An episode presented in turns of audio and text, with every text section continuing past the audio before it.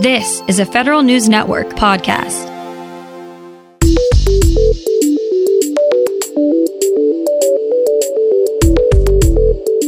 Coming up on today's Federal Newscast, the Office of Personnel Management gets ready to take the necessary regulatory steps to implement paid parental leave.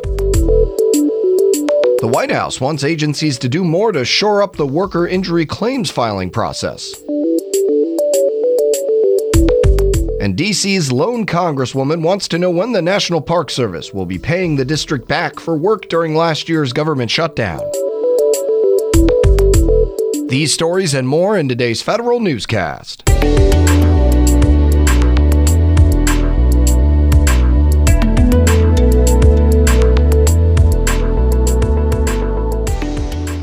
Welcome to today's episode of the Federal Newscast. I'm Eric White.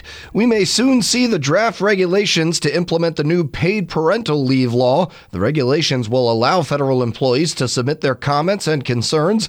The Office of Personnel Management says it can't answer any questions about the new benefit until it completes the regulatory review process. Draft regulations are expected in late spring. Meanwhile, the National Treasury Employees Union says the six weeks of paid parental leave it bargained for in its Securities and Exchange Commission and Federal Deposit Insurance Corporation employees are in effect. Those programs will stay in place until the government wide leave program kicks in in October.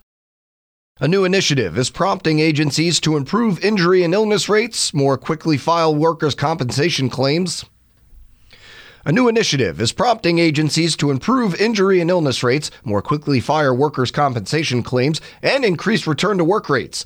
The Office of Management and Budget's program is called Protecting Employees Enabling Reemployment Initiative. Federal employees filed nearly 107,000 workplace injury claims and got $3 billion in workers' compensation payments in 2018. DC Congresswoman Eleanor Holmes Norton wants an update from the National Park Service on its plans to reimburse the District of Columbia more than $78,000 for removing trash from specified NPS locations during the 35 day government shutdown of 2018 to 2019. Norton says during the shutdown, the district removed trash from national park sites three times each day using 460 regular work hours and more than 1,100 overtime hours and district equipment. DC has been seeking reimbursement from NPS since March of 2019.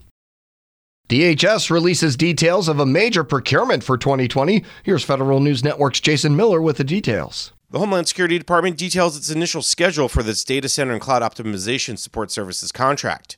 In a notice on beta.sam.gov, DHS says in early February it will release the draft scope of the contract and hold an industry day in March. DHS says the acquisition is focused on three areas continue the services from Data Center 1 in Stennis, Mississippi, purchase professional services to migrate existing infrastructure and applications to a commercial cloud, and buy fully managed cloud services. I'm Jason Miller. Four expert advisors from the U.S. Agency for International Development are heading to Australia to support the country's wildfire response. They're from the agency's Office of U.S. Foreign Disaster Assistance and will assess humanitarian needs and help identify and coordinate response priorities. USAID is also providing $100,000 in humanitarian aid. The Federal Labor Relations Authority turns down a request from two departments that could have had a big impact on labor relations. Here's Federal News Network's Tom Temin with more. The Education and Agriculture Department sought a general guidance statement from the FLRA on the difference between working conditions and conditions of employment ahead of their union bargaining on conditions of employment. But the FLRA said no, it would be better to resolve the differences over a case in controversy. The board, in a two to one vote, said a guidance statement would not prevent more cases with the same question. I'm Tom Temin. The Space Force sounds futuristic and is planning for the future. Major General John Shaw, leader of Space Force's Space Operations Command, says the service is setting up a doctrine center to think about some of the big picture questions. It's also considering how it will train and fight in a domain where humans rarely reach. The Defense Department Inspector General is taking a look into how other countries affect the experimental side of the Pentagon. The IG wants to figure out if the DoD Research and Engineering Undersecretary's office is monitoring and mitigating foreign influence in research and development programs. That includes agencies like the Defense Advanced Research Projects Agency, the Missile Defense Agency, the Defense Innovation Unit, and selected federally funded research and development centers. Fears of foreign influence have increased after DoD realized China could use its dominance of the supply chain to affect weapons programs. The Defense Department was planning on making major changes to GI Bill benefits this week. As Federal News Network's Jared Serbu reports, that's not happening because of a recent change in law. The post 9 11 GI Bill lets service members transfer their education benefits to their kids or spouses if they don't use them themselves. The Pentagon announced a year and a half ago that it would remove that option for troops who've served for 16 years or more. The change was supposed to take effect yesterday, but a provision in the Defense Authorization Bill Congress passed last month bans DoD from carrying through with it. DoD and the military services are updating their policies to reflect the fact that that transferability benefit is staying intact. Jared Serbu, Federal News Network. The Army Reserve is investigating allegations that one of its major commands has been violating DoD policy by conducting internal investigations into sexual assault cases. Those cases are supposed to be referred to criminal investigators.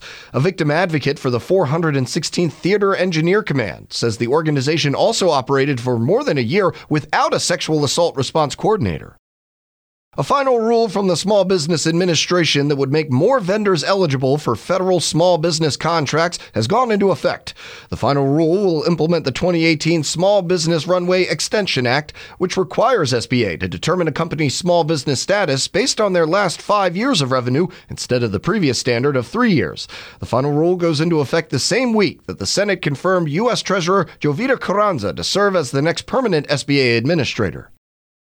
A bill to convene a public private working group on the Internet of Things has passed the Senate. The Developing and Growing the Internet of Things, or DIGIT Act, would bring together federal agencies, the private sector, and academia to advise Congress on the rollout of IoT technology. The bill would also require the Federal Communications Commission to complete a report that evaluates the spectrum needs required to support IoT devices. And three agencies met one of President Donald Trump's big goals around regulatory reform. The Department of Agriculture, Food and Drug Administration, and Environmental Protection Agency launched a unified website for biotechnology regulations. The three agencies are charged with overseeing agricultural biotechnology products, and this site lets citizens submit questions to all three of them instead of having to figure out which is the right agency for their question. The unified website also meets one of the requirements of the President's June executive order.